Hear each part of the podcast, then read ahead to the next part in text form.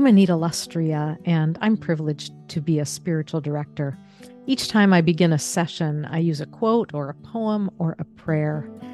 And as I share one of these with you, pay attention and see what might catch your uh, imagination or how you might connect with it. Maybe there's something here for you today. I heard this prayer just this past Sunday at my church, and I tore it right out of the bulletin because I loved it. And I thought that I wanted to share it here on this uh, offering on the podcast. It's a prayer of confession. It's written by Beth Merrill Neel on her blog, which is Hold Fast to What is Good. Holy God, we ask for your help, your power, your spirit, so that we can amend our lives and grow more each day into the image of Christ. We confess that we fear what is different. We confess that it's easier to lock the doors of our community than to receive those who don't look like we look, love like we love, or vote the way we vote.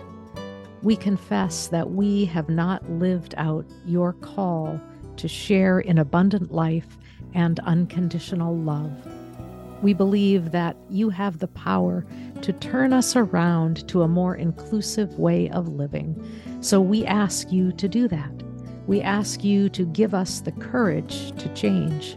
We ask that you give us the energy, intelligence, imagination, and love to be your people in all we say and do. In Jesus' name, amen. Here it is once again. Holy God, we ask for your help, your power, your spirit, so that we can amend our lives and grow more each day into the image of Christ. We confess that we fear what is different. We confess that it's easier to lock the doors of our community than to receive those who don't look like we look love like we love, or vote the way we vote. We confess that we have not lived out your call to share in abundant life and unconditional love. We believe that you have the power to turn us around to a more inclusive way of living. So we ask you to do that.